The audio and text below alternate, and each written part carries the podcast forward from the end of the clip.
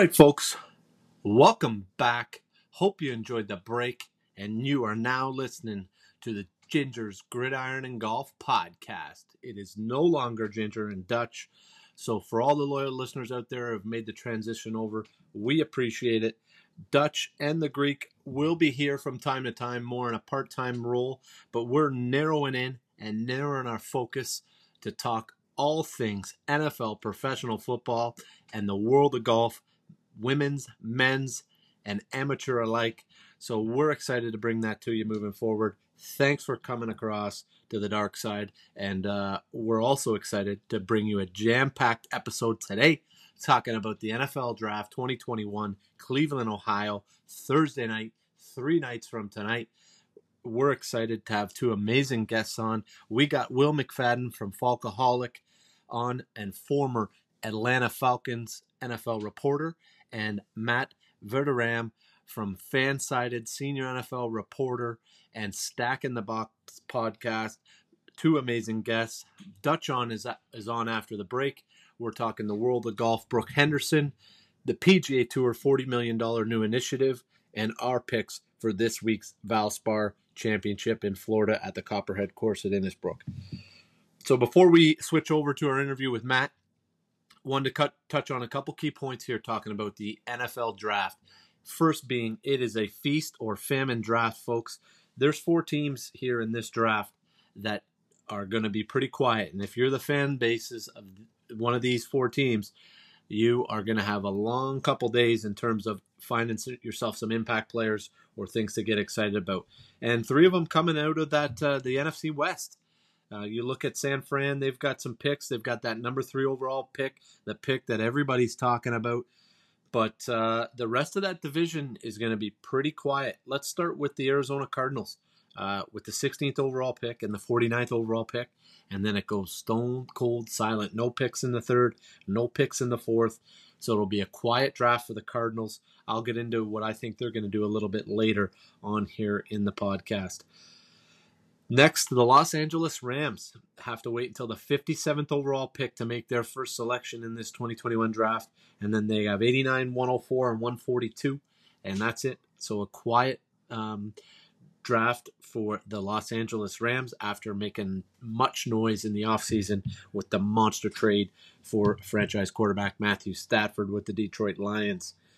And the last team out of the NFC West that's going to be real quiet, and that is Pete Carroll, Russell Wilson, and John Schneider in the up in the Pacific Northwest, up in Seattle.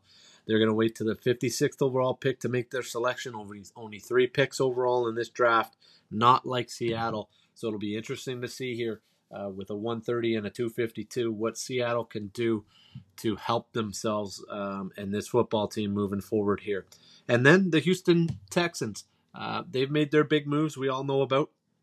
Still got some big questions at quarterback with Deshaun Watson, but only the 67th, 110, and 148th overall pick in the top 150 here for the Houston Texans. So um, finding it hard to believe that they're going to be able to find some real, real big impact players, especially when we uh, talk to Matt and we listen more about how uh, a lot of the talent evaluators feel that there's a drop off here at uh, at 75. And the second thing, which we'll talk again about with uh, with Matt Verderame, but um, some of the medical information when you when you take a look at all the information that's accumulated to make these decisions and to create these draft boards um, in all of these NFL general managers and, and, uh, and offices and facilities. Um, 176 games attended, 400 Zoom calls, 600 players interviewed by the San Francisco 49ers. So you start to hear some of these numbers and some of these stats. But one thing looming large here that we've heard about over the last 24 to 48 hours in terms of this draft specifically, comparatively to others, is the lack of medical information that's out there and available.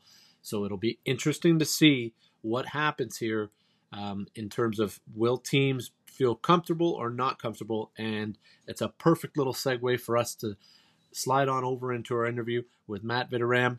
Hope you enjoy.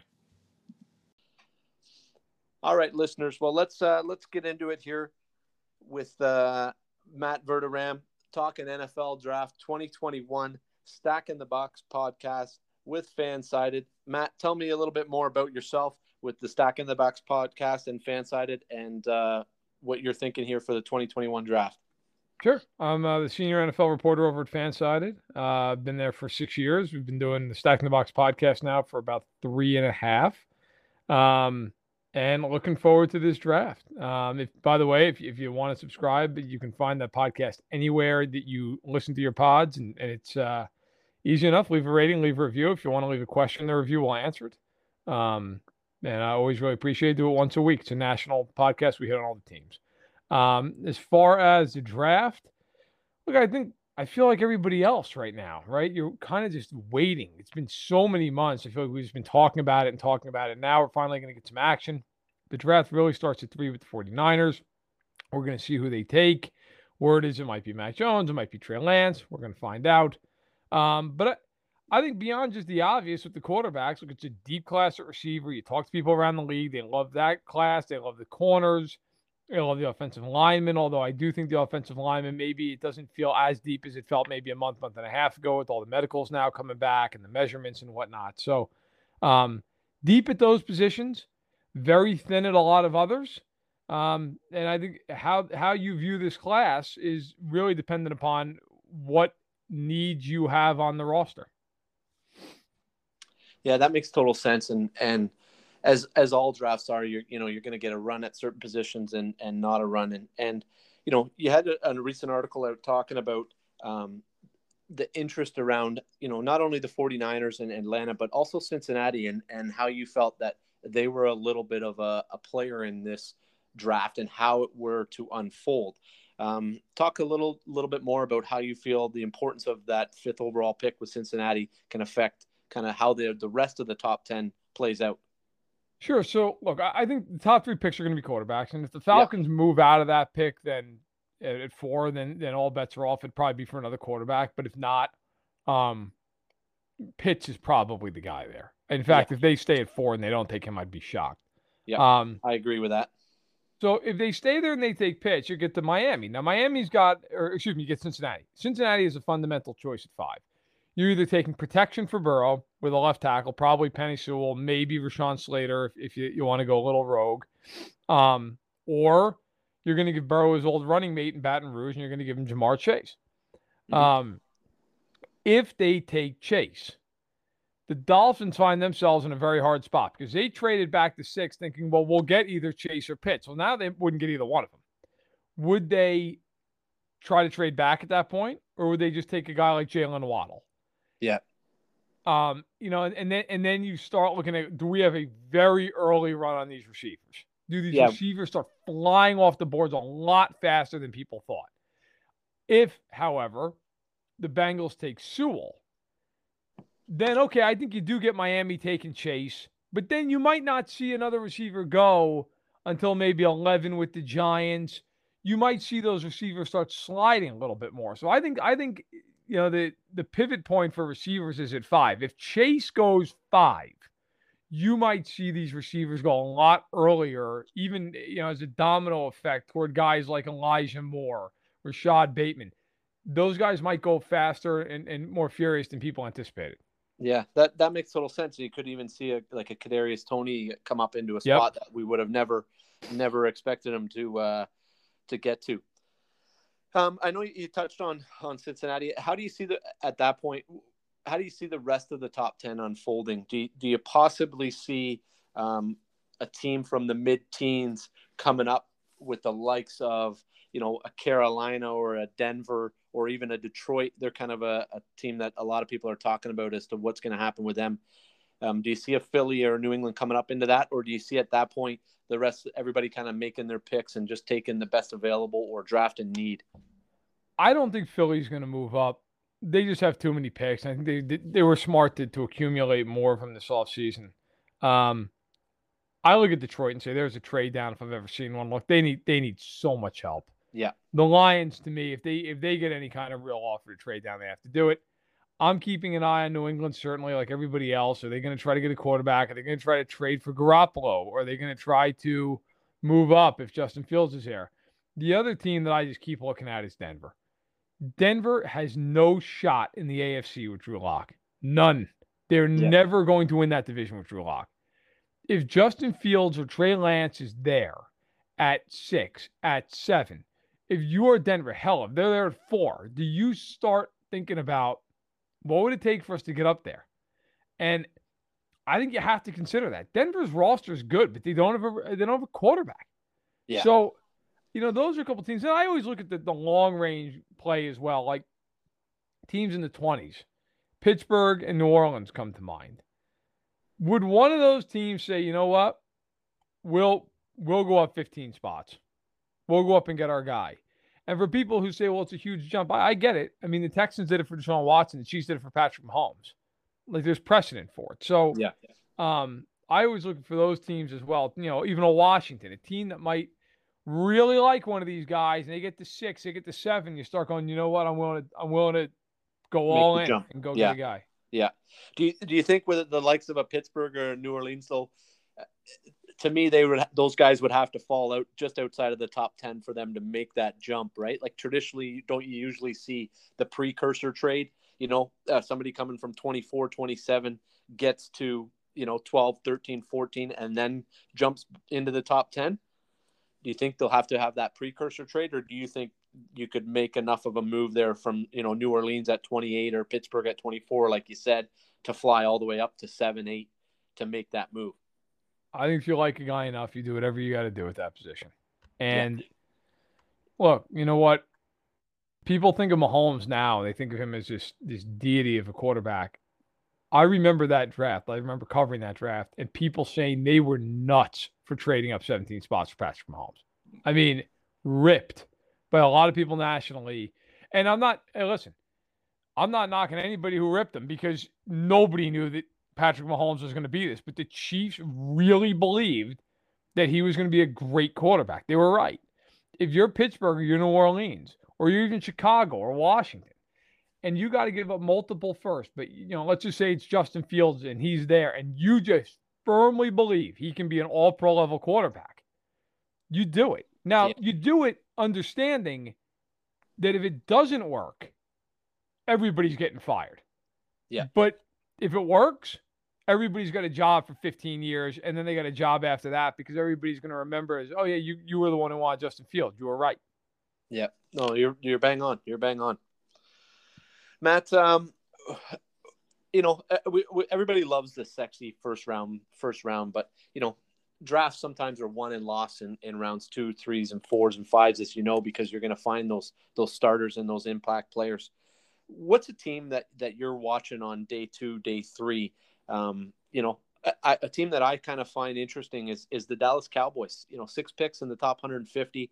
They've got some needs, especially on the defensive side of the ball. But what's a team that you're going to be watching not only on the first night, but as we move forward into uh, day two, day three?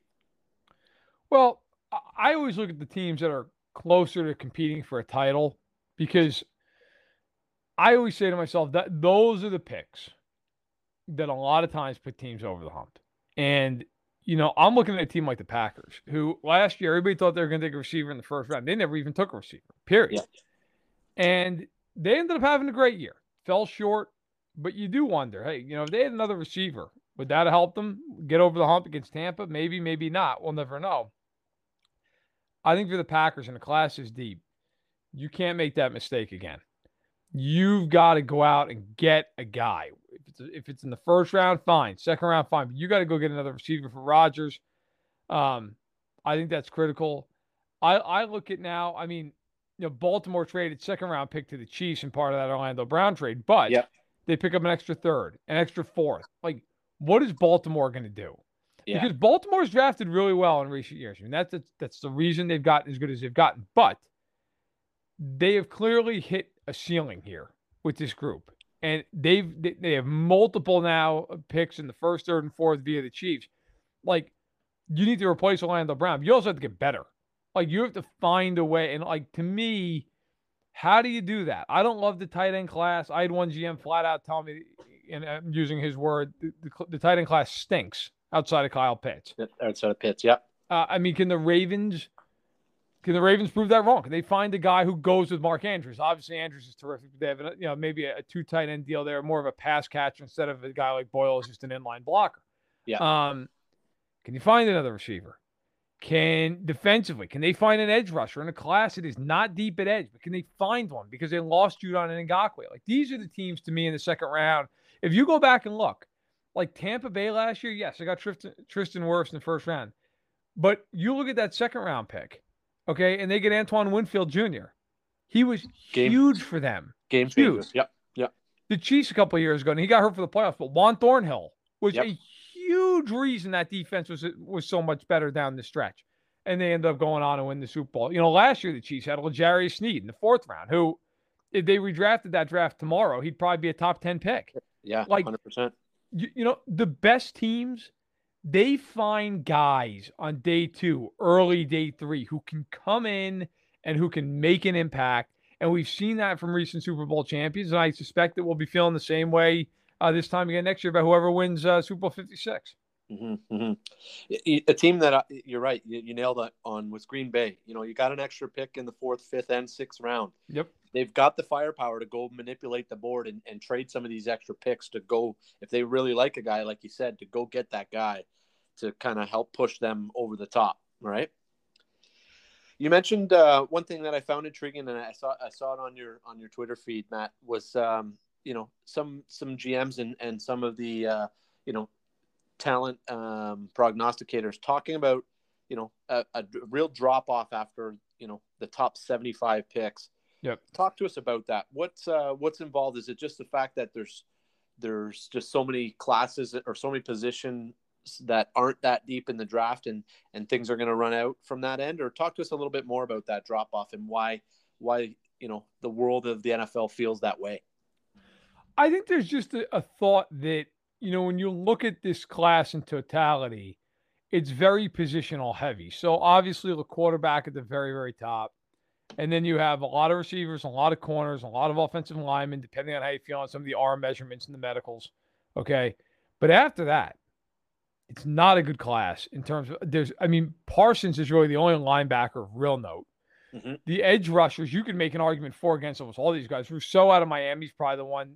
he's the best one. Kid out of Georgia as well. Um, I won't even try to pronounce the name. I'll I'll, I'll butcher it into an yeah. embarrassing level. Um, you know, you look around. I mean, D tackle. There may not be a D tackle going the first round. Like you know, I think you just look at the, a lot of these guys. By the way, one D tackle that I do think is interesting in this class, kid out of North Carolina State, uh, Alim McNeill. He is somebody who a lot of teams seem to like. Um, by the way, a guy who now is a D tackle, played high school ball as a running back, and was a 275 pound outfielder. So wow. athleticism for days in Alim McNeill. Um, just a guy that I think if you are looking for a D tackle, he might be someone worth watching. But look, you know, it's just I think once you get to the middle of the third round, you're just most people in the league that are evaluating this draft feel like you're going to see a drop off there. And I think that, by the way, was part of this thing with the Ravens and Chiefs and that trade they made was, you know, for Kansas City. I don't know how hard it was for them to give up a third and a fourth round pick because they got the second back. And I think they kind of looked at it and went, all right, I mean, we were going to have, you know, two top 75 picks without the Brown trade. Now we don't have a first round pick, but we still have two top 75 picks. They're just both in the second round. And we have Orlando Brown. Like that was a, a fairly large motivating factor. And I think for them, the third and fourth round pick was like, well, by that time we're, we're throwing lottery tickets out in the wind anyway. Um, and so, but a lot of teams, a lot of scouts have spoken to, GMs, people around the NFL, agents even feel like at, at about pick 75, that's where you're going to see a talent drop off. So I expect teams early to trade back and try to accumulate more top 75 picks, maybe even try to stretch it to top 80, 85. But once we get toward that 75th pick, I think you're going to see a lot of teams start trying to trade up, trying to trade into that top 75 um, and using some of that excess capital they have. So I, I, think that's kind of what we should expect to see the first couple of days of the draft. Yeah, that's interesting. That's interesting. So you, you could almost have, um, you know, maybe a round two being more active, round two, and, and the first half of round three being more active than we see on the first night per se. Yeah, I, I think I think on night one, teams will try to trade back because I don't. Another thing I think you, you kind of gather from talking to people in the league is I don't know that a lot of people feel there's a huge difference between 30 and 60. Like I, I don't and, and by the way, that that's a lot of drafts. A lot Yeah. of drafts that happens where you kind of get those those marquee blue chip guys at the top.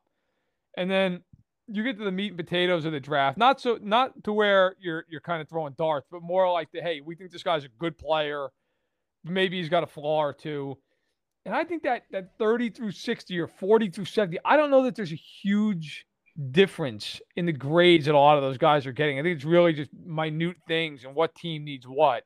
Um, but I do think you're going to see a lot of trading back early, or at least teams trying to trade back early.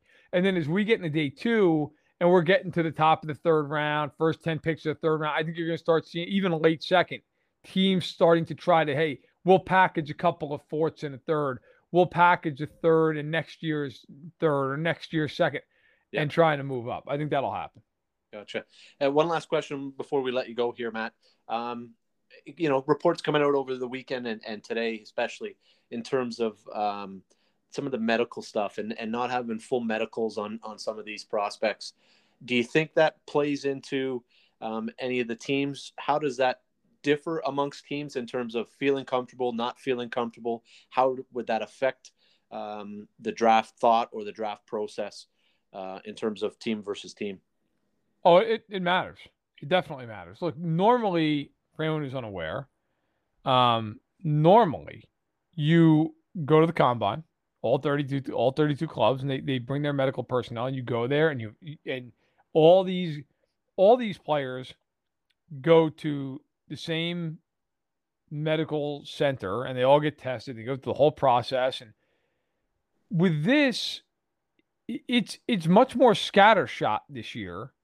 And I can tell you for a fact, I tweeted this out and wrote about it and stacked in the box at Monday morning over at Fanside. Like to go back to that Orlando Brown trade for a minute, those medical things, the, you know, the medical reports that every team's trying to get at the top 150 prospects that the NFL puts out, that was a big factor in why the Chiefs traded for Orlando Brown. Because the Chiefs, I, I don't know that they were overly thrilled if they got back. Yeah. Um, and so look, every team's different. Some teams are going to be a lot more comfortable with some things than others others would be. But I think the overarching point is without the combine and without the ability to bring these guys in for private workouts, it, it makes teams a lot more leery. I know teams, I've had a couple different general managers tell me, look, these, these pro day numbers, with guys running four threes, throw them right in the garbage Yeah. because they're like these guys are running like 37 yard you know uh dashes instead of 40 Yep. they're getting a, they're getting a good a good time a good whistle from a, of a coach or or somebody there who has reason to want to see them do well um i i think it's a lot more about film this year and a lot more about hey we're going to either rely on this medical evaluation or hey you know what we're a little more leery because we didn't have the normal process and i think it's just each each team's um, preference. But I think teams that rely heavily on numbers and times and measurements, those teams have a big problem coming in the next couple of days. Yeah. Would you ever see a team um, trading back because they didn't like the numbers or the the medical with a couple of the prospects that they had on their board um, at a certain position? Oh yeah, yeah. I Yeah. mean, it, and that'll happen. And look, I mean, this isn't a medical thing, but Yep. DeVonta Smith weighing 166 pounds. There are teams that are not going to care. They're not going to care. They're going to say that's fine. He was great in college. We'll take him.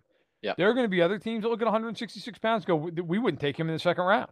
Yeah. I mean, and and I think that that example is to serve to say, look, teams just look at these things wildly different. I mean, they they just they they vary so much. One team could take DeVonta Smith 10 and maybe they're right and he's great and they don't even think about it. And another team would go, they're crazy. I wouldn't have taken him at 60.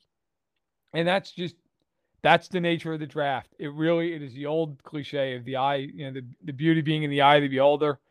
That is incredibly true in the NFL draft.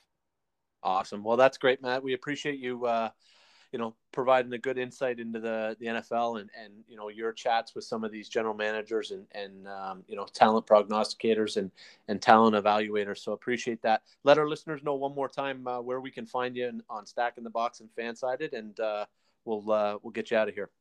Sure. Uh, thanks. So first of all, on Twitter, where I'm at way too often, you can check me out uh, at Matt Verderame, uh, V E R D E R A M E. God didn't bless me with an easy name to spell. Um, and then just uh, Stacking the Box column goes up every Monday morning on fansided.com, covers the whole league, 2,500 words. Um, has some insider nuggets in it every week. And then Stacking the Box podcast goes up on Tuesdays. During the season, it's twice a week, off season, once a week. Uh, cover the league wall to wall. This week, we have George Kittle on uh, from the 49ers. He'll be, he'll be stopping by on Wednesday morning, actually. So we'll have a little special edition with him. But uh, you know, if if you want to uh, grab another podcast after this one and, and, and hear some more football, uh, go iTunes, Google Play, Spotify, wherever you want to go and, and subscribe. And like I said, if you if you leave a rating and review and you leave a question in the comments, uh, we will answer them for you. Amazing. Well, appreciate you coming on. Appreciate your time, Matt, and uh, we'll catch up closer to the season. And and thanks again. Thank you.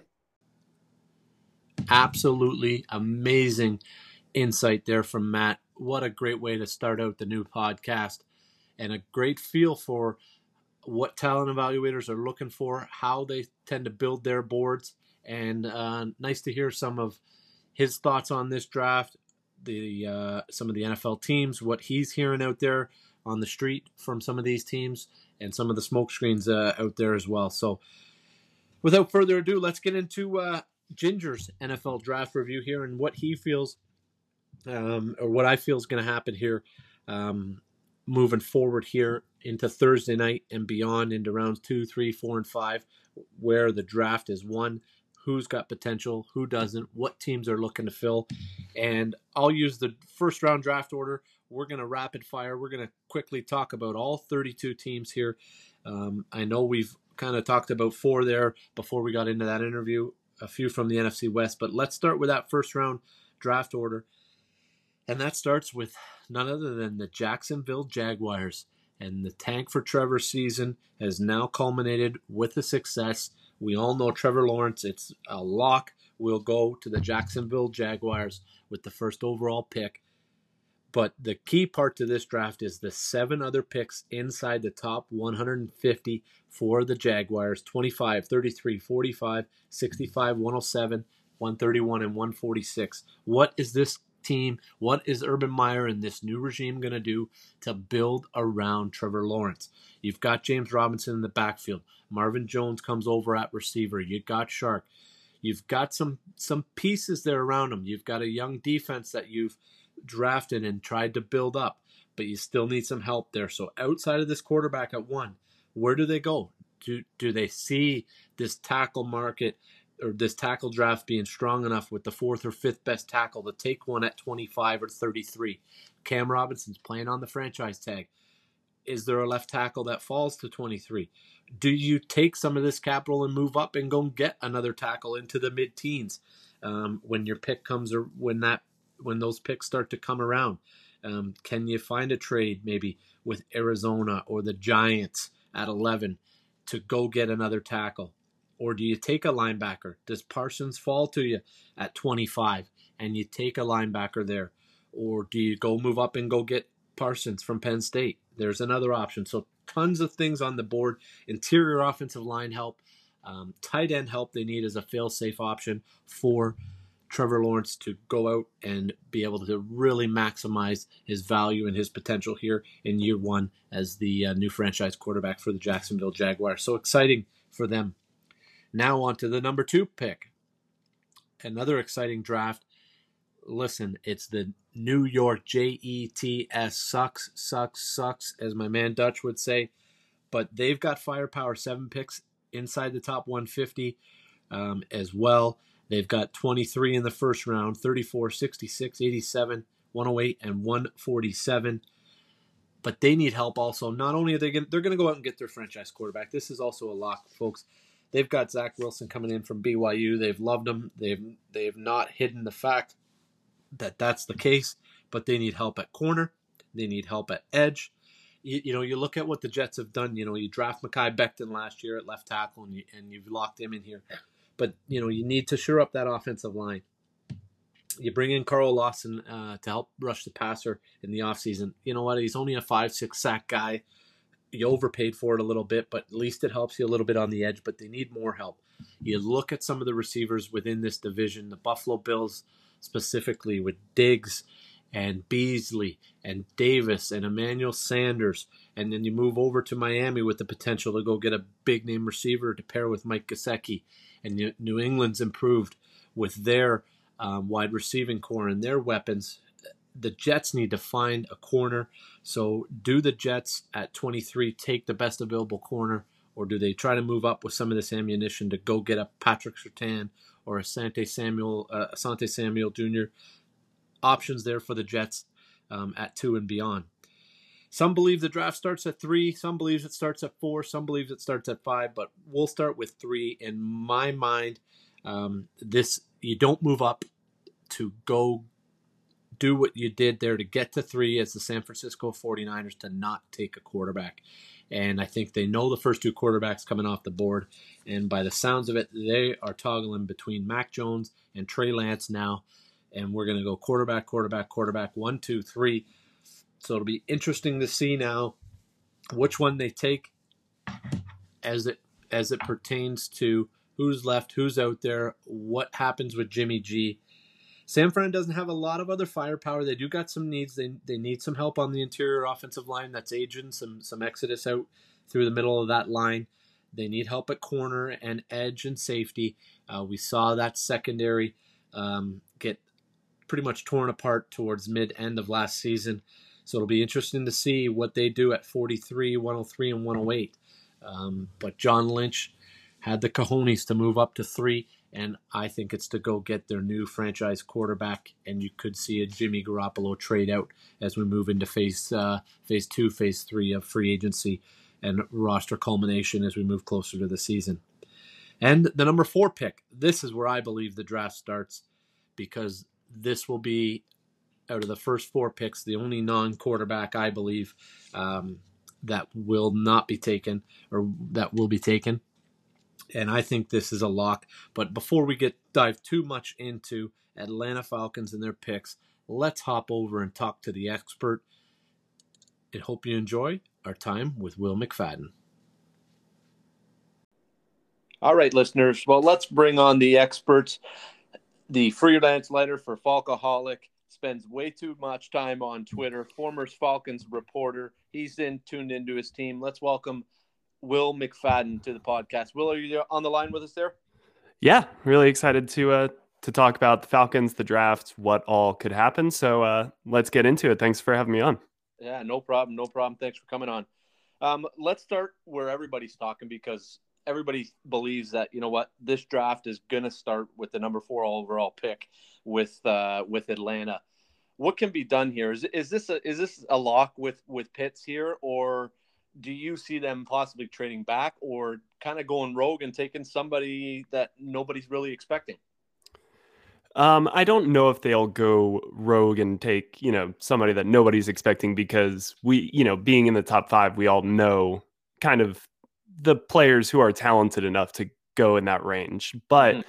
I do think, you know, all options are very much on the table for them and, and frankly should be. It would be unwise for them to kind of show their hand uh, before they come on the clock at number four. Uh, and so I, I, know that the reports have come out today that, you know, Pitts might be the guy that they really like. I still think that quarterback is something that could be on the table and, and should be on the table. Uh, I I know that this time of year, there's it's just so hard to trust anything that you hear. Uh, and having been inside of the building, you know, everybody's paranoid. Nobody wants to say too much, say the wrong thing, uh, give uh, tip their hand in any way, shape, or form. And so a lot of times, you know, they do send out these messages through the media and they do use well-known you know media sources and kind of say eh we like this guy a little bit when that may not be the case at all and you're just trying to either in this case raise the value of that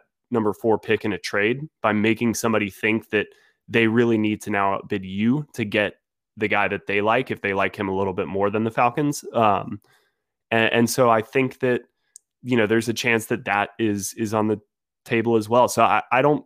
There's no pick that would probably surprise me at four among the players that we've all been discussing for the past, you know, month and a half, two months. Yeah, that makes that makes total sense with with some smoke screens and, and different things like that. If it was the quarterback, um, which two do you think they're they're toggling between right now? If it was the quarterback, you, you know, do you think Jones has a has a, a chance to fall there, or do you think they would be, even be interested in in a Fields with you know Arthur Smith and and his kind of offensive philosophy? Do you think that would be a fit? I definitely think uh, I I think any of these quarterbacks could could fit. I mean, Arthur Smith's scheme is a lot like you know Kyle Shanahan's. It it does make things a little bit easier for the quarterback, but it only does so if they have the the right traits and tools that you know a quarterback would need to succeed in that type of scheme. We did see Matt Ryan kind of struggle his first year in, in 2015 working with Kyle Shanahan, but then everything clicked and it was perfect. So in this draft, I think all of the the top quarterbacks can plug into this scheme. It would just look different, right? And so Justin Fields and Trey Lance obviously have much more athletic upside and the story just Justin Fields works in so many non on the field ways. It, he's from he's from Georgia. He was the number one recruit coming out, uh, or actually number two, just behind Trevor Lawrence, also from mm-hmm. Georgia. But it would be kind of a coming home story. He did go to Georgia, didn't really ever start there while at Georgia, but you know this would be a homecoming for him. So off the field, it makes sense for a franchise that would want another face of the franchise type of person. Justin Fields fits in that way, but on the field, both he and Trey Lance would. Uh, it's something that I've just been thinking about uh, recently in, in past months. Is the best quarterbacks now are able to do things outside of the structure of the offense, and they're able to be weapons in their own right. You know, you look at Patrick Mahomes, Lamar Jackson, Russell Wilson, Aaron Rodgers was doing that for a, a long time and still does it at a high level, but they're they're not players that everything kind of around them needs to be spot Perfect. on to to work yep. out. Yeah, it, they're they're players who are able to elevate kind of the basic structure of the offense with the way that they can improvise or or play off rhythm or make just incredible throws, different things like that. And I think what makes this quarterback class so interesting is that there are a lot of guys at the top that can do some of those things. You know, Trevor Lawrence, Zach Wilson, Justin Fields, and Trey Lance. Those are four quarterbacks who offer something outside of just the can play from within the pocket, make the right reads, what have you. Um, so in that sense, I, I, for me personally, it's Fields or, or, Lance, and I do think that at least one of them will be there at four. Um, but we'll see. Yeah, I, I, I would go Fields. Awesome, that's great insight, and you know a little scheme breakdown as well on, on how they fit. You know, also with those rumors about with Pitts coming out, we hear this morning uh, early from from you know well-known sources that that Julio is possibly on the table and, and could be talked about um, as we move closer to Thursday here. Is there any chance that the Falcons move on from Julio? I, I know the cap number is quite large and and it would take a you know the right player to make that move. You know, there's there can't be many teams out there that that that are looking for a top end wide receiver that have that cap room that have that. Is there any chance that Julio um, makes gets involved in a in a draft day trade or a pre-draft trade in the next couple days here, or do you think this is another smokescreen here to try to maneuver the draft board a little bit? Uh, I mean, how how fitting of a uh, close on the chapter of Julio Jones in Atlanta if he is involved in a draft day trade, just yeah. given the way that his career started um, in Atlanta. But I mean, I think I think everything is possible. Um, Julio is probably it, I would be very interested to see what the potential market for him would be because you could make the argument that he is Atlanta's most valuable trade asset at this point. I mean, if we're looking at the guys who are realistically on the table, you know, Calvin Ridley could be ahead of Julio just given his age and production and, and things like that. But yep. I would say that, you know, having Calvin Ridley and Russell Gage in place makes it palatable to, you know, trade Julio. I mean, it, it would be still a big move to move on from somebody who has kind of defined the franchise alongside Matt Ryan for the most successful run in, in team history. But the best NFL teams don't operate from that mindset. It's all about the future. It's a new regime is in place.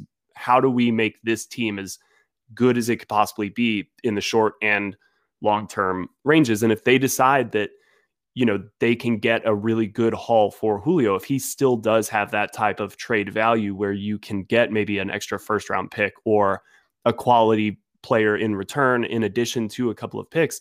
I mean, that would be a pretty big return. I don't know if he's even worth that right now just given his age. He did miss, you know, a good portion of the season last year wide receivers typically, you know, they don't have outside of Larry Fitzgerald kind of like long tails to their career. They do kind of drop off a little bit when once it happens and there could be some concern around the league that, you know, Julio's best days are behind him and and that probably is true.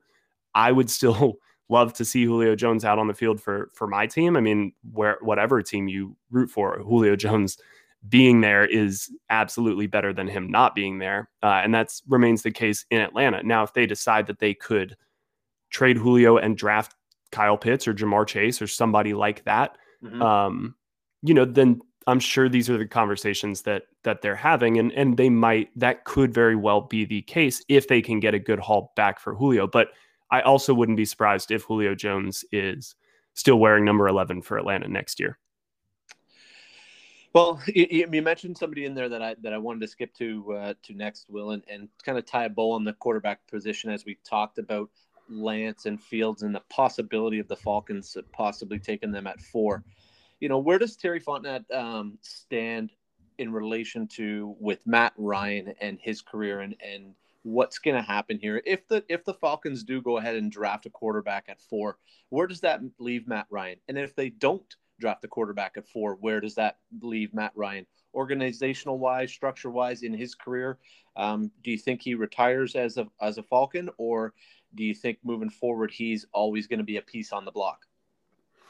Um, well, Terry Fontenot, you know, first and foremost, got a, a chance to see all of Matt Ryan's career pretty up close. You know, being with the the New Orleans Saints uh, throughout his NFL career, and I, Matt Ryan, I believe everybody still believes inside of that building that Matt Ryan is is a very good NFL quarterback right now, uh, even at, at his age, and and will continue to be one for the foreseeable future. You know, unlike wide receiver, we are seeing quarterbacks who can play uh, into their 40s, and and that's what Matt Ryan has said he wants to do. It's just that Terry Fontenot's job is to consider the future, is to map out a plan for you know success not just now but but down the road and it is really, you know, the question is kind of related to the thing that defined this offseason, which is finances. And when Matt Ryan's contract is up, are you going to want to give him another extension that will still probably be, you know,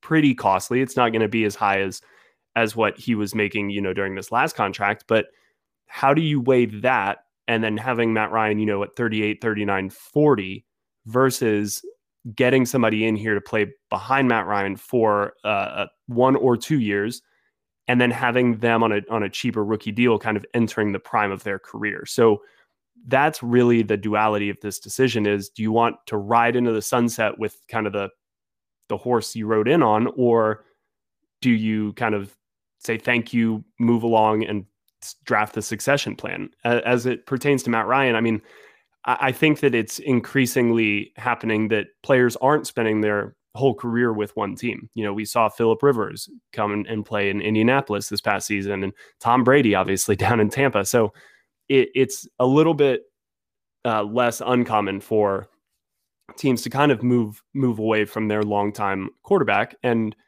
when you're in position to then draft a successor, it, it just makes that conversation uh, much weightier. It, it now seems real. And the Falcons are in a real spot to potentially move along from Matt Ryan, even if entering the 2020 season, that wasn't a, a huge topic of discussion uh, for fans. So whether or not they actually decide to move on from a player who, again, is still playing at probably a Pro Bowl level and, and is a former league MVP, uh, that remains to be seen if they do actually decide that that's the decision they want to make. And they may try to say, you know, we'll pair him with more talent than he's had, and, and we've got better coaching, and he can absolutely win us a Super Bowl here in, in the short term. And we'll figure out quarterback down the road and and just take our chances with new prospects and and all of that. Um, or they may just decide that this opportunity is too good to pass up and and grab a guy.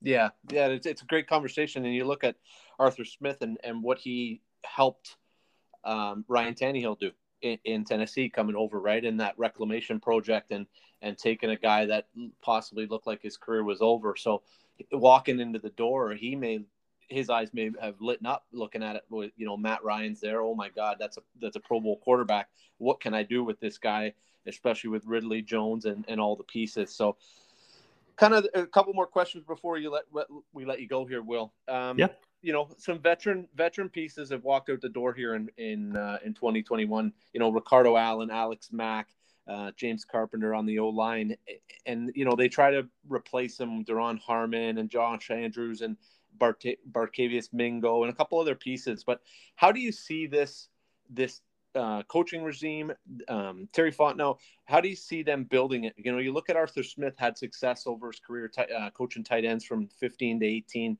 and, you know, double tight end set and really running the ball in, in Tennessee. And then you got Dean Pees on the, on the defensive side of the ball, you know, really kind of specializing in, in, in pressures and, and linebackers. And you look at some of those teams from Baltimore and New England that, that he coached and Tennessee, you know, really pressuring the quarterback and really getting after from from the edge. How do you see um, the Falcons with nine picks here in, in the six rounds um, of the first six rounds of this draft? How do you see them shaping this roster?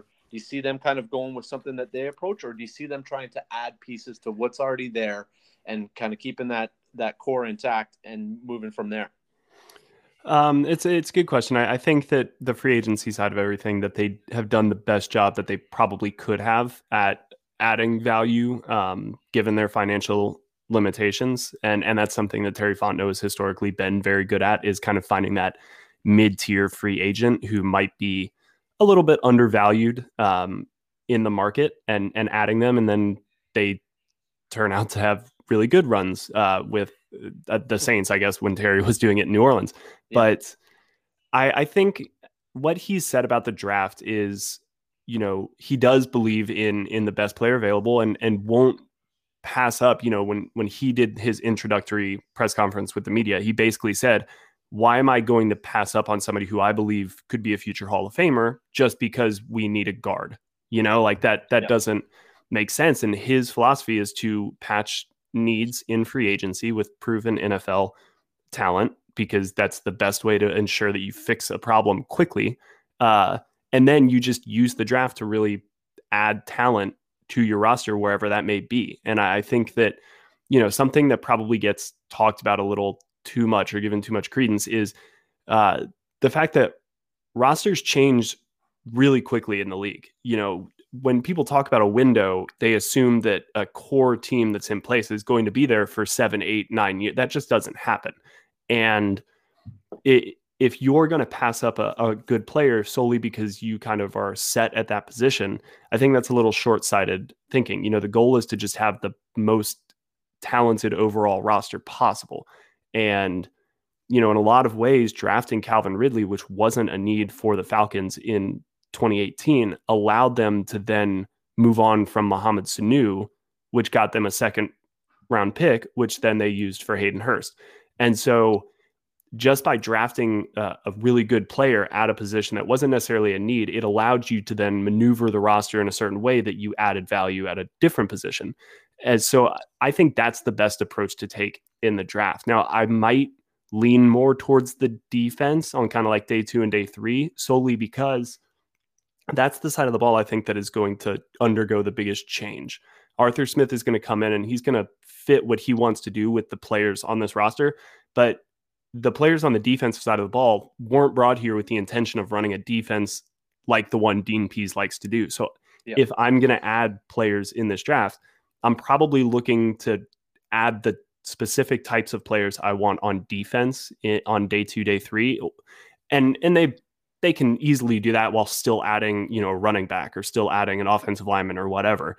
But weirdly, I, I think linebacker is the position they are set at on defense. You know, you look at kind of the starting four with Mykal Walker, Deion Jones, Foye, and Dante Fowler, and that they're your two pass rushers and they're your two interior linebackers. So um, they're kind of set there. But I would really definitely think that they would address the secondary and the defensive line in the draft. Yeah, and and how could you not with the with the season that happened uh, last year with you know some of those leads disappearing um, early yeah. in the season that they had, right? So and and you're right, you know, a little bit more scheme specific uh, in terms of the draft picks to fit what Dean Pees wants to do. I love it. Will, um, let's finish off with this. Tell us more about uh, Falcoholic.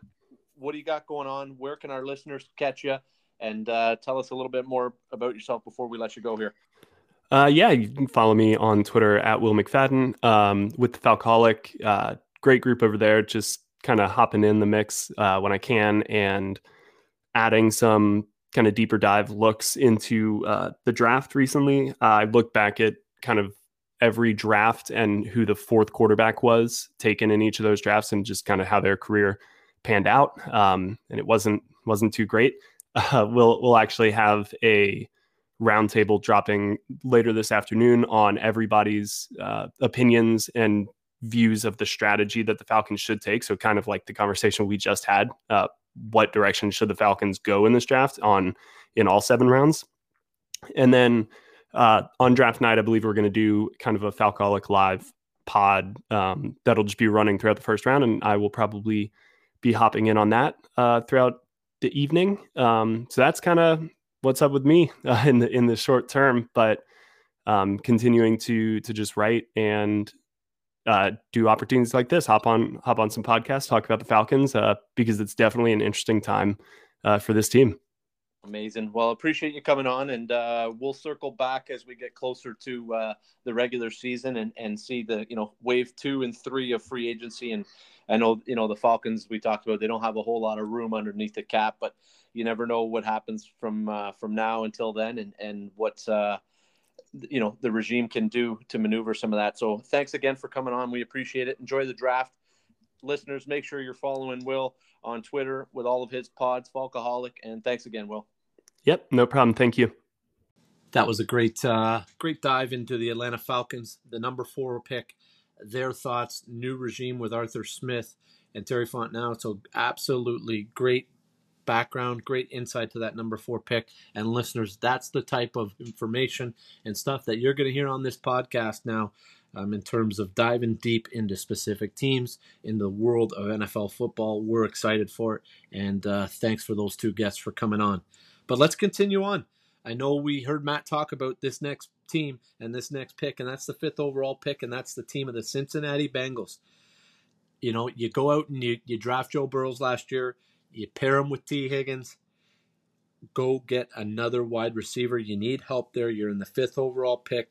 It'll be interesting to see what happens with Cincinnati. You got 38, 69, 112, and 150, so there's room there.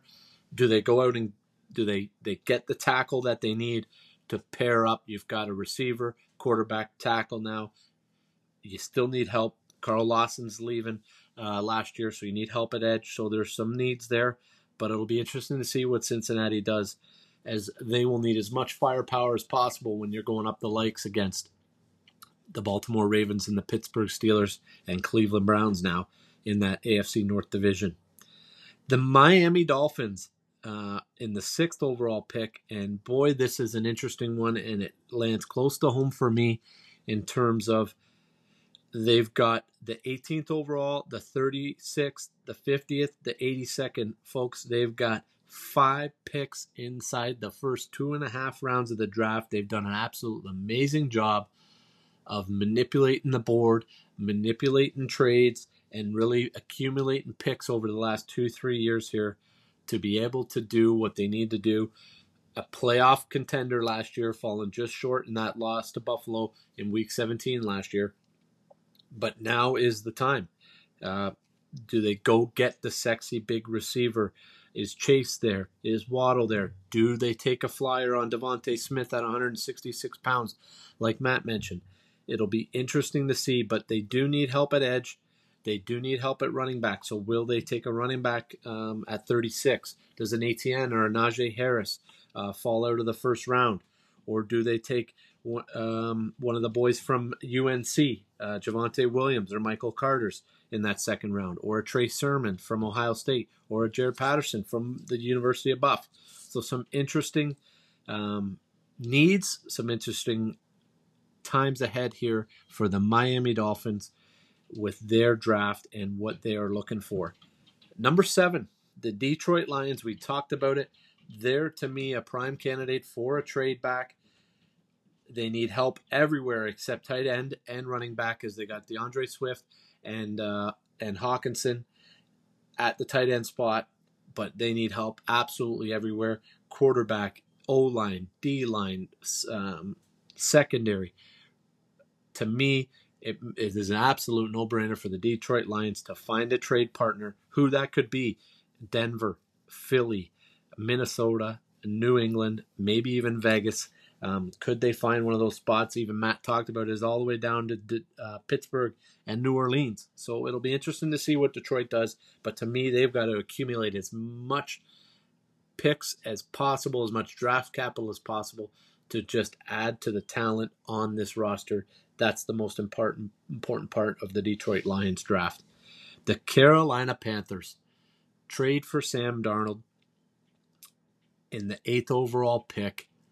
What do they do? And to me, um, this is such an interesting pick because this is a pick that, much like Denver, that will determine, be determined, sorry, will be determined by what happens in front of them.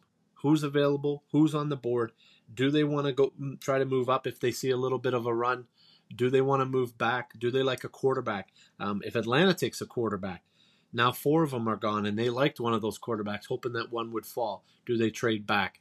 Um, are they looking for a receiver? There's so many things with Carolina there um, to take into account, and I think for both of those squads, Matt uh, touched a little bit on Denver as well in terms of the quarterback position. So it'll be really interesting to see uh, what happens with those two picks. To me, Denver needs help at corner and linebacker, and could probably even use a little uh, right tackle as well. So for them, um, I see them more as staying put. As Carolina, to me, is either going to move up or move back. I really highly doubt that they'll stay at that spot. 39, 73, 114, and 152. They're going to try to fill some needs in that uh, in the draft as well, and continue to add to the talent of this roster as they did last year. Uh, that'll be the key for the Carolina Panthers. A team that I find very interesting at 10 and has a lot of firepower, six picks inside the top 150. They need a lot of help on defense and a lot of help inside that interior offensive, that aging interior offensive line. And that's the Dallas Cowboys. What is going to happen? And for once, I think to me, this is about you've accumulated the draft capital. Now go capitalize on it, Jerry Jones. Do a good job job drafting. You've got talent on that roster. You're truly just trying to fill a few specific holes to help this squad out and really put it over the top. Um, obviously, the injury to Dak Prescott was a huge hit last year, but this this is a talented roster. Don't kid yourself. And I think with a few picks here or there, this team can be, you know, not a Super Bowl contender, but a playoff contender back in that race. So it'll be interesting to see what happens with the Dallas Cowboys if Jerry Jones can stay patient and just draft and do a good job with the information and the draft board and what's out there. Dave Gettleman and the New York Giants have been very quiet, you, you know, um, in terms of draft. The last few years, they've been near the top and they've been one of the major players in this draft. And this year, they fall um, you know, improving out on the football field, and, and they fall to 11th overall. You've got the 42nd, 76th, and 117th pick overall. You went out and you got Kenny Golladay. To me, with the new 3 4 system they're running, they need help on the edge. They need pass rushers. Is a Micah Parsons there at 11 to go help you um, get that pass rusher and get the number one pass rusher in the draft? That'll be the key spot because the other pass rushers, they're mid to late first, uh, first or second rounders. I don't see a lot of value in any anybody else other than him at, him at, him at that outside linebacker position. In terms of interior linebackers on a three-four defense, I don't see anyone being that high. Um, so it, it's an interesting draft for the Giants. They could still use an old little O line help. There are some question marks there as well. So the Giants will be one of those teams. I think as much as Dallas, as same as Dallas um, just hang tight, do a good job picking, and uh, you'll be okay down the road. The Philadelphia Eagles making a lot of noise in the offseason and now making some trades with Miami. And from what we've heard over the last 24 hours, trying to get back up into the top 10. And that's where I see the likes of Detroit and Carolina. That will be Philly's way and path back into the top 10. Do they have the capital enough to get back up in there? Uh, you're probably going to have to give up the 37th pick um, to get back up to seven or eight. So that loses one of those picks that you have. So it'll be interesting to see what Philly wants to leverage here. They're looking for a receiver to pair with Jalen Hurts. That's why Philly's trying to get back up into the top 10. They feel that if Cincinnati, uh, you know, if Cincinnati, Atlanta gets Pitts, Cincinnati gets um, Chase, Miami takes Smith or Waddle, where does that leave them in terms of the receiver? Or if one of those receivers fall, um, they're looking at seven or eight there, depending on how that board unfolds uh, for them to get back up to get the receiver they're looking for. And a team that that is quietly just gone about their business with some new coaching in town, and that is the LA Chargers coming over. Brandon Staley from the Rams, defensive coordinator, first year coach with the 13th overall pick. You've got five picks within the first four rounds. So at 47, 78, 98, and 119, you've gone out and you've got Corey Linsley, you've got Brian Bulaga. What are you going to do now for those Los Angeles Rams? Do you go out if a tackle falls, that second best tackle on the board behind Sewell, Penei Sewell? Do you go out and, and do you pick them up? Do you pick up a Rashawn Slater or a Christian uh, from Virginia Tech? or do you hang tight and you you try to get somebody off the edge or a corner, a Patrick Surtain or a Samuel or a Caleb Farley out of Virginia Tech as well. They need somebody to pair with Joey Bosa off the edge. That's probably that O tackle and that are probably their biggest needs. It's important that they find one of these needs. I don't think for them they're going to be able to draft best available. I think with this pick, you got to go out, got to fill a need, and in this draft because you've got Herbert coming into year two. This squad is playoff ready. It's got enough veterans, got enough leadership there. So this is an important draft for those LA Chargers to really make a jump. They cannot miss on this 13th overall pick and the 47th overall pick. They can get two, even almost three game changers here at 78 if they can move back uh, even up into the top uh, 50s or 60s.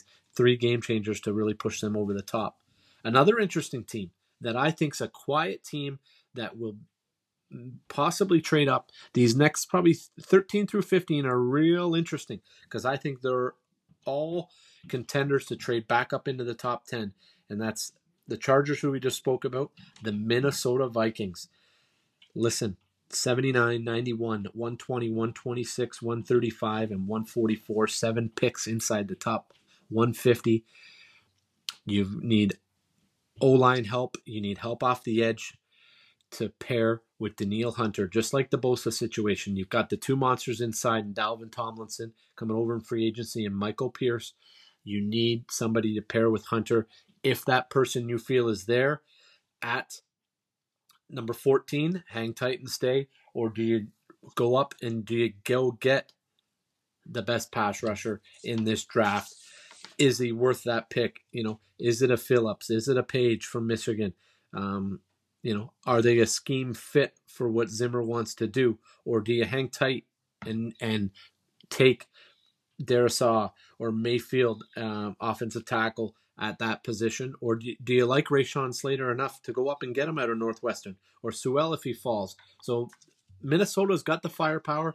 They've got the needs to want to go out and try to um, find their guy in that first round and then fill the rest of those needs uh, with the rest of those uh, six picks that they have inside the top uh, 150. The New England Patriots. Hey, do they want to go get their franchise quarterback? That is the one question in this draft. They've got needs at linebacker and wide receiver. Um, wide receiver is a deep draft, so you got to see them maybe taking one at 46 or 97. Um, and they need a linebacker as well. So for them, what happens at 15? Do they are they the team that trades up? and goes and gets that franchise quarterback, or do they hang tight and take the wide receiver or the linebacker there and then get the quarterback a little bit later on, a Kyle Trask, or you know one of those quarterbacks that falls off, maybe um, Lance or Fields or Jones falls down to 10, 11, 12, 13, and they, they make a slight move and go up and get them at that point. That'll be interesting for New England. The Arizona Cardinals, we, we briefly talked about them at 16 uh, at, to start out this podcast. To me, they're a, they're a prime candidate to trade down. They still still need some talent on that roster to push them over the top. Eight and eight squad just always seem to be hovering there right now for the last three four years. To me, it's trade down trade down with with uh, Chicago if they like somebody, Pittsburgh, uh, Cleveland, Baltimore, New Orleans. One of these teams that may want to come up into the mid teens at 16 and get the player they want and accumulate more capital. Try to help your squad by accumulating the picks. We talk about Vegas. Hey, they've got the at 17. They've also got 80 and 81 and 48. To me, will they make a move Mike Mayock special here late in the first round with a Buffalo, uh, with a Tampa Bay, uh, with one of these squads that wants to get more capital, i.e., even Pittsburgh at 24, maybe, that wants to trade out of the first round, and Vegas really likes one of their players that they've got on their board they can switch 80 or 81 and come back up into that first round with a, maybe a 2022 or 2023 pick and uh, find themselves with 17 and a late first rounder as well. Interesting for Vegas. They've got a few holes to fill, but they'll be an interesting draft. Washington, kind of a little bit of a sleeper. I know Matt mentioned them as a potential team that could fire back up into this uh, mid first round or late top 10 or just outside the top 10. I don't see it happening. I think they're comfortable with where things are at. They're going to take the best player available on the board and kind of move forward from there. They're comfortable at that quarterback position. I'm not too sure about it, but uh, we'll have to wait and see. The Chicago Bears, the team that everybody's talking about right now, they're all talking about will the Bears make the move to go get the quarterback? They've got the Red Rocket and Andy Dalton and Nick Foles under contract right now. I just don't see them having the firepower to do it, folks. With uh, the 20th, 52nd, and 84th overall pick, you better really like somebody, and that's a far way up to four, five, six, seven. Um, you're giving up 52 and maybe next year's first to move all the way back up um, to get one of those top four quarterbacks. I just don't see the Bears wanting to do that. They've got too many other needs offensive tackle, wide receiver, cornerback. Um, so there's too many other needs there for the Chicago Bears to try to be able to make the move. I see the Bears um, staying put at 20, maybe even trading back a little bit and uh, and trying to accumulate a few more picks moving forward in the future.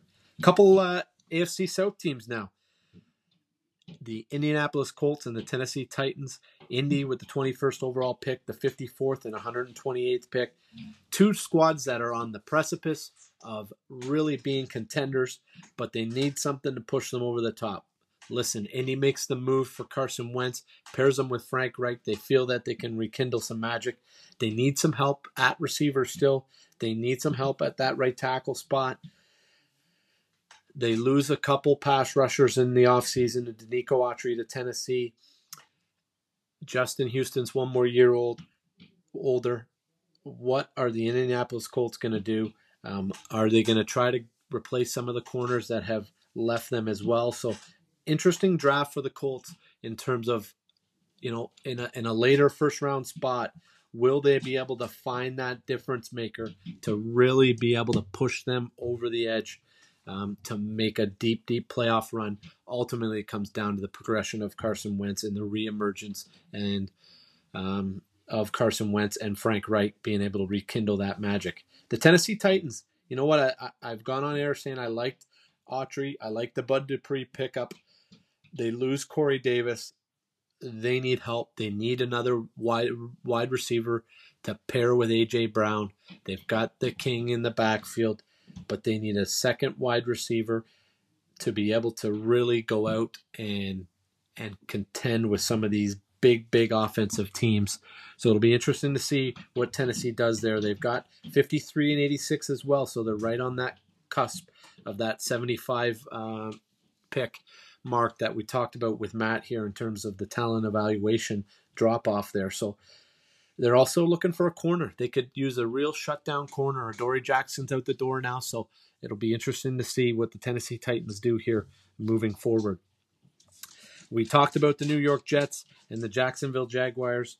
Um, so we're now sandwiched in between those two picks with the Pittsburgh Steelers, the black and gold. And that sandwiches it between the Pittsburgh Steelers with the 24th overall pick, as we've talked about 23 and 25 with Jacksonville. Hey, they've got 55, 88, 129, and 141. Uh, you need some help at corner. You got an aging offensive line. Villanueva's uh, gone over to divisional uh, competitor Baltimore now. If you're going to make one more run with Big Ben, you've got to find some O line help. Is there a corner or O line that can that you feel good enough about that you've got to have in that mid teens um, to be able to jump up into the top ten? Eh, eh, that will be tough. I think they're comfortable with their wide receivers the tight end position is not deep enough in this draft to go to go up and get anybody else other than Pitts. I see it's it's cornerback, O line help, maybe some some safety help uh, for Pittsburgh if they want to trade back or stay where they are. But I really just see them staying put and really trying to focus in on one of those two positions, specifically O line, to keep Ben upright, to be able to have the time to be able to get the ball more than eight yards down the field. That's important. That's that's one of the things that Pittsburgh we saw last year with them. Uh, the old line was just decimated, just porous, and um, that's why the quick passing game had to come into effect, or else Ben would have been absolutely trounced. We slide down to another team, a team that I thought um, the, these next two teams, Cleveland and Baltimore, had the ability to be able to move up through draft capital and the need and the want. Listen, both of these teams are close. We heard Matt talk about Baltimore trying to push over the edge. I think Cleveland's right there as well. Uh, I think if you can get a, a pass rusher and move up to 16 or even 11 where the Giants are, uh, even eight, Cleveland's got the firepower to do it. They've got a deep roster. They may be a team that could slide from move from 26 all the way up to eight with Carolina or 11 with the Giants or 16 with Arizona. I see Cleveland moving up in this draft to go get who they want. They've got 59, they've got 90, they've got 92, 111, 133. They've got tons of picks. They can mortgage a little bit of the future as well because they're right on that cusp of, of making a push. Uh, to me, they're still the class in the NFC North. And if they can go find the, a difference maker, especially at the pass rush position, look out and, the AFC North because uh, Cleveland will continue to get better here. Um, Baltimore, listen, unless they really like somebody, I think they're comfortable just adding, continuing to add talent. Uh, they're comfortable in, in their drafting ability. They feel that they can draft well enough to add two decent playmakers at 27 and 31 Look what they did last year um, with Patrick Queen. Absolutely steal. Uh, CJ Mosley. They just tend to find these fit scheme linebackers uh, late in these rounds or late in the first round, early second. So I see Baltimore. They got the potential to move up, but I see them um, staying put and just taking 27 and 31. You don't make a trade like that unless you're comfortable with you drafting or you have the thought that you might want to move up uh, a few spots to go get a player that you really, really like. Uh, New Orleans, listen, this is a two year dra- uh, salary cap reclamation project. Uh, I'd have to disagree with Matt on this one. I just don't see New Orleans doing this. They're still in cap jail, they still got work to do. Even after the Brees retirement, you've only got 60, the 28th, the 60th, the 99 106 and 134. You know, you've got five picks in the first four rounds, so you, you don't have a crazy amount of capital. Why not try and get some some starters, some playmakers on your squad under a rookie contract for two, three, four years? get yourself in a better cap situation, and then start to make uh, a run back at it once you've finally figured out the quarterback position, whether it be a veteran trade, free agent market next year, or um, you know maybe you hit on one of the draft picks at 106 and 34 for an underrated quarterback in this draft. The Green Bay Packers, we talked about them with Matt. Hey, you've got the extra fourth, fifth, and sixth. Go get your playmaker. Sure up the offensive line, get wide receiver help, pick up a corner, and uh, the Green Bay Packers should be there again. They're still the best team in the NFC North. We'll see what the Green Bay Packers can do. They're a team to keep an eye on in this draft, not only in the first round and night one, folks, but also on night two, three, and four.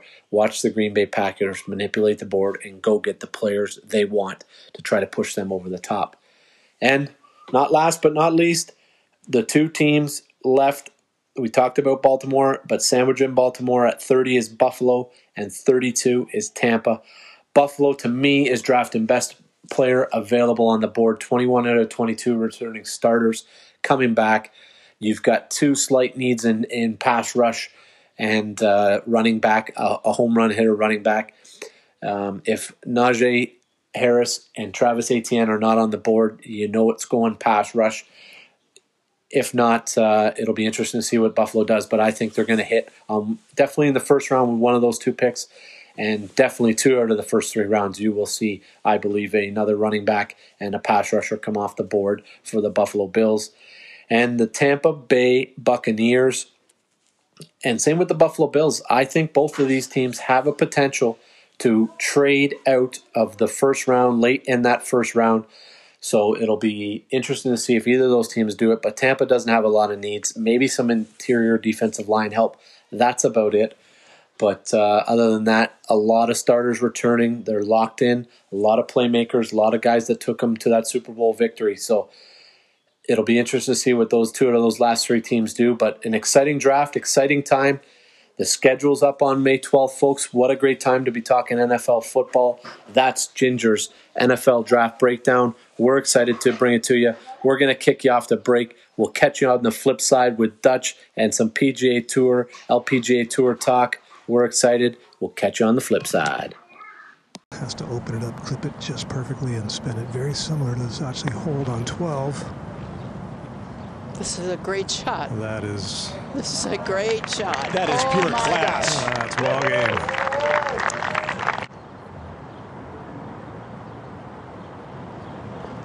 Welcome back to your winning ways, Brooke Henderson. Win number 10. It's here in LA. Hugel-Air Premia LA Open, the third edition in Henderson. A sigh of relief ladies and gentlemen, welcome back from break. Hope you enjoyed that segue there. A perfect segue away from the NFL draft talk that we just hammered out with our two amazing guests.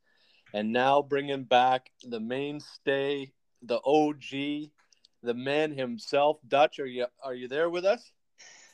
Oh boy, who would have thought I'm still kicking around here? I uh, I'm here, excited to to talk some golf. Uh, some amazing things going on uh, just recently with golf with uh, with Brooke Henderson, who I know you want to uh, talk about a little bit. But you know, I'm sitting here tonight.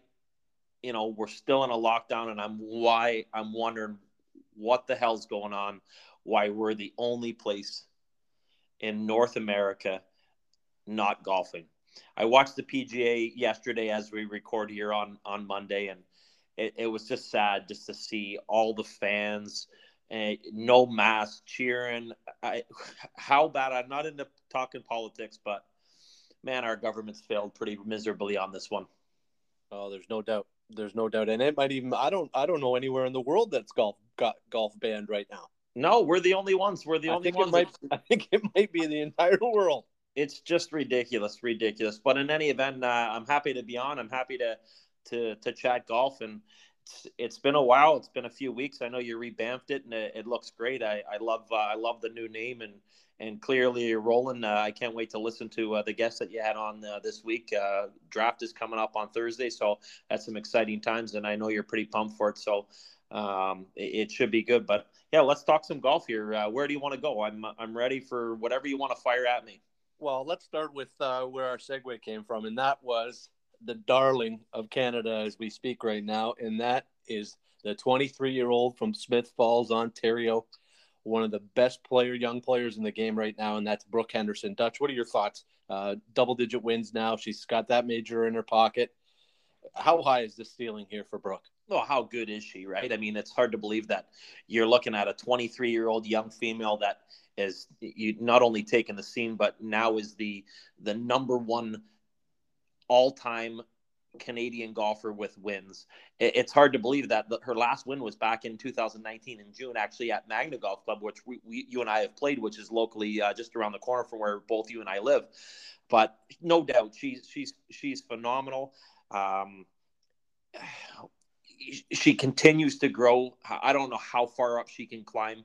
Uh, you know, she's only won one major, but you know, those more of them are going to come. Uh, I just think she's she's phenomenal for the game, and, and she's just well rounded, and she just keeps getting better and better. Where do you see here? I know you were talking to me kind of off air about, you know, um, like a win plateau, like because I got an opinion on it. But what what's your thought there? Well, well, here's what I'm thinking the, there, there is no limit for this young girl because you know what she's she's just outside the top 50 right now at 23 years old all time on the LPGA tour wins list like you said it's only one major so that that's fine you got tons of time to to accumulate another three four five unlimited amount of those but she's she's approaching the prime of her career here now and, and I know like you said we've talked about this if she can take an 8 to 12 year window, and 12 years only puts her at 35 years of age. Mm-hmm. And, and reel off a win or two or three every single year, that's going to put her, that, you know, let's just say that's another 20 victories or 25 victories. That's at 30 to 35 with a couple more majors in there. That's a guaranteed Hall of Fame career. That's a guaranteed top 20 to 30 players, female players of all time. That it's just incredible. And to me, that would be if that's where she finishes up at 35 40 years old and she she fades off into the sunset to end her career we're talking about possibly one of the greatest canadian athletes of all time 100% uh, she will get to that spot where she's going to be talked about for for for a long time and and for all the years to come with even when our kids get into to heavily into golf, she'll be a, a, mainstay name that we'll always talk about. You know, 50 seems like a long, long, long way away, and I don't know if she'll ever get there. I kind of had her in that 35 win category as well. I just think the world competition is so much stronger now, and it seems more realistic to me that that's a that's a number. Think about think about it. There's only six ladies that have have got 50 plus wins. I think the most recent's Annika.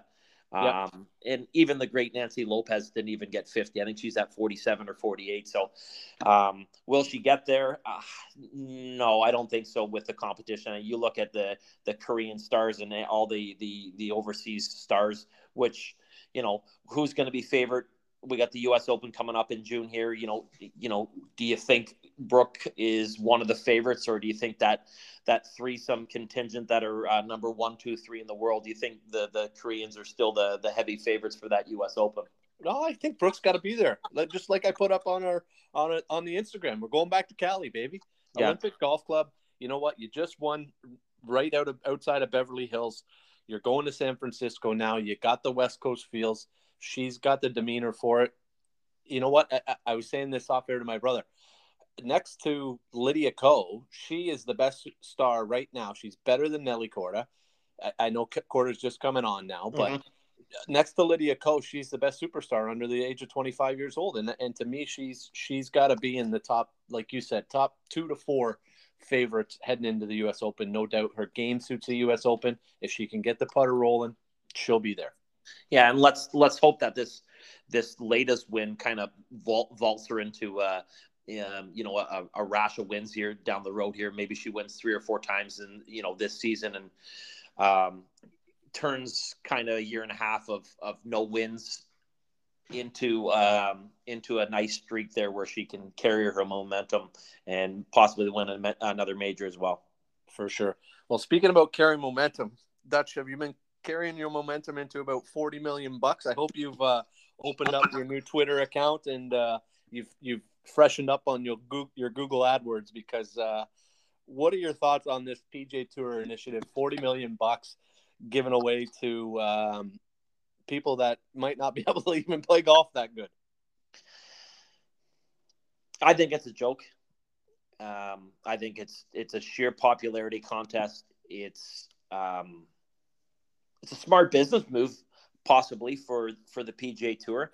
Um, Yeah, I feel But- that they're they're trying to they're trying to give away free money to keep some of these the big stars around, away from a, possibly another golf league sparking up. I know we've had talks. about yes, yes, three, it- four you're, you're you're right, and that's possibly the way it is. And and was this initiated by some of the big stars because they're they're sitting there? Well, then you know what? Why don't they just continue to give them bigger appearance fees, etc. It, it it just the, they're rewarding the uh, you know the top 10 most influential people that are going to drive the PGA that's what this is sort of gear for, geared for Yeah. um you know does the PGA need people to drive their product? I mean, look at the millions and billions of dollars that that they're putting out and that they're creating, and and how's how's FedEx gonna like this this program?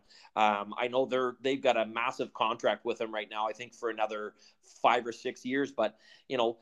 It, it just doesn't make sense to me why now they're coming out with this, especially in the pandemic. I mean, last time I checked, um, I think last year they la- the PGA itself laid off over 50 employees. Hmm. But now you can just come out and, and bring 40 million dollars out and spend it on the 10 wealthiest players per se. It, it, it just doesn't make sense to me.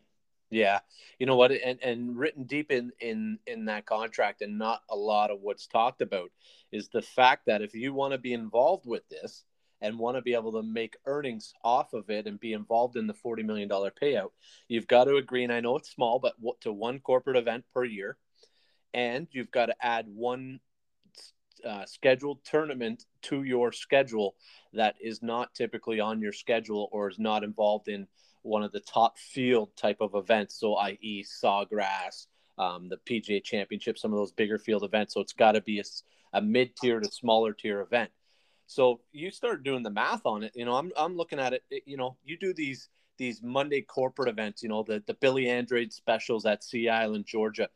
Those events are raising four hundred to six hundred thousand dollars in on a on those days. Are they not, Dutch? Yeah, they're making huge, absolutely, and that's exactly what this is about. This is about Right.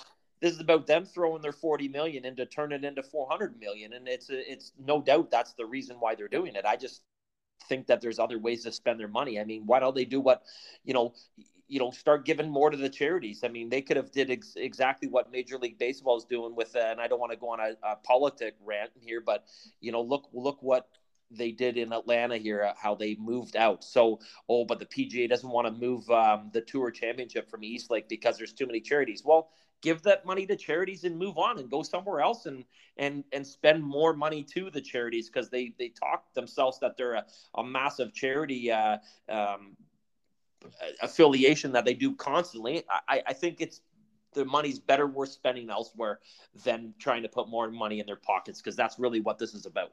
Yeah, and I think I think you're right. I, I can't argue that. I can't argue the point. The timing of it just seems poor. Um, the explanation of it seems poor, and it it just it just reeks of something else going on, like you said. So Yeah, couldn't agree. Well, let, couldn't agree let's more. move on to uh, the Valspar. We we took a couple weeks off there. We've regrouped. We're we're back down in Florida, Innisbrook, Copperhead course, the Snake Pit finish. Um, tough golf course. Who are your picks, Dutch? That's what we want to hear. Um, I got a long shot. I did get a ring up a winner there in the Masters. I know we took a couple weeks off of that, but I did have Hideki Matsuyama. But uh, Dutch, let's hear your picks for the Valspar this and, week. and I'm and I'm glad you just brought that up before I throw my picks in there because that's a, a huge kudos to you for for a major uh, victory and having uh, Hideki in that. We didn't get a chance to talk to that, and I did some research while we were off these last couple weeks there before I came on and uh, to commit to, to keep keeping this thing rolling with some golf here. And I looked at the PGA Tour, I looked at CBS Sportsline. That's just to name a few, and there's no one in the country, let alone North, North America, that has had better results over the past six months than the Ginger and Dutch. Love and, it. And that is the truth, folks. So look it up because we ain't going anywhere and we're going to keep picking winners. So on to Innisbrook. Here we go. Florida, par 71, right? Yep, So, par we- 71. we got some friends that are members there and you know although we haven't had the invite ourselves uh, all i continue to hear from those guys is that it's a shot maker's course we know it shot maker shot maker shot, shot maker it was canceled last year due to the pandemic so we got paul casey as the defending back-to-back champion Yep. And like i said it's one of the tougher courses on the tour not often do they get into crazy double digits in fact the last three uh, the last 10 years it's only happened three times where they've been deeper than minus 10. So we know that it's going to be difficult. So, that being said, there's a theme in my picks here, and it's I don't want to use horses for courses, but there's a theme here. So, at 36 to 1, he's had some success here. He tied for T, he was T2 in 2019. He's won on the tour before. Um, that was just recently, six months ago, and he's been really, really solid the last little while. He had a T21 last week. I know it was a team format with Pat Perez. I really like him here, and that's Jason Kokrak. Oh, I love it. Okay. Then we're gonna stick. Uh, we're gonna we're gonna go. Um, we're sticking to this little thirty to one uh, program here, and that is Sungjae Ball striker, of course, he he was fantastic at Harbour Town, which we know is a tough golf course. He was T13 there. He also played well at the Honda and Durrell, which we know again is a tough track. He was T8 there.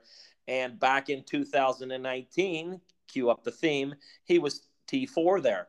So I'm liking the repeat guys here at Innisbrook. There's been a bunch of repeat winners there as well. So I think there's just something to be said about this golf course on on on guys that like the course when they play well there, they continue to play well there.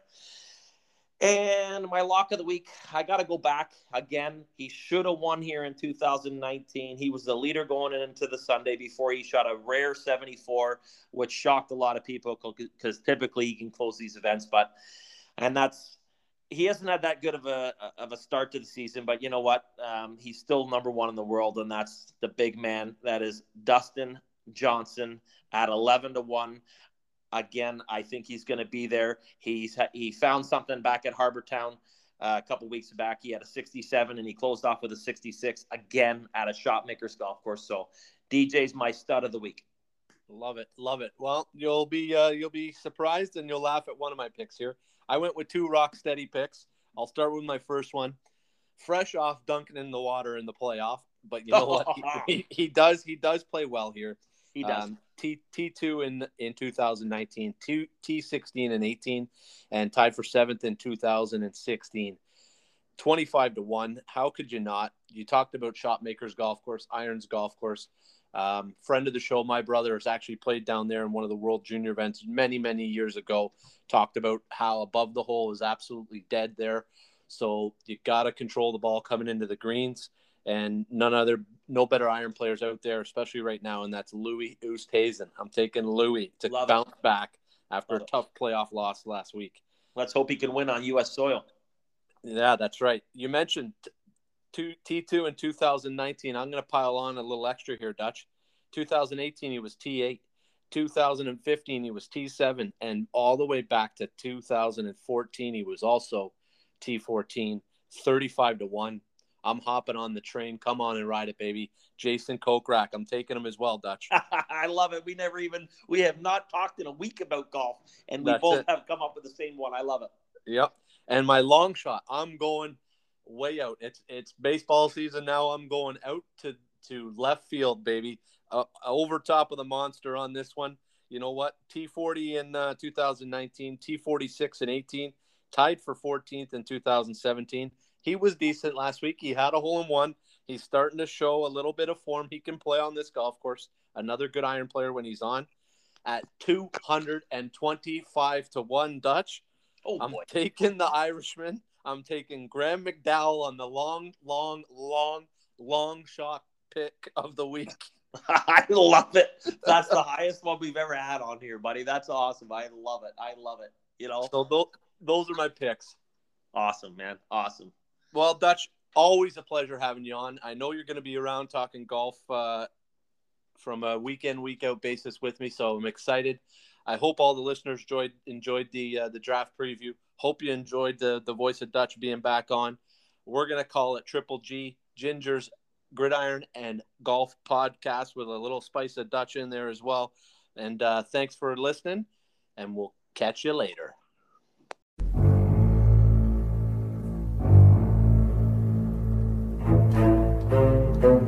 Thank you.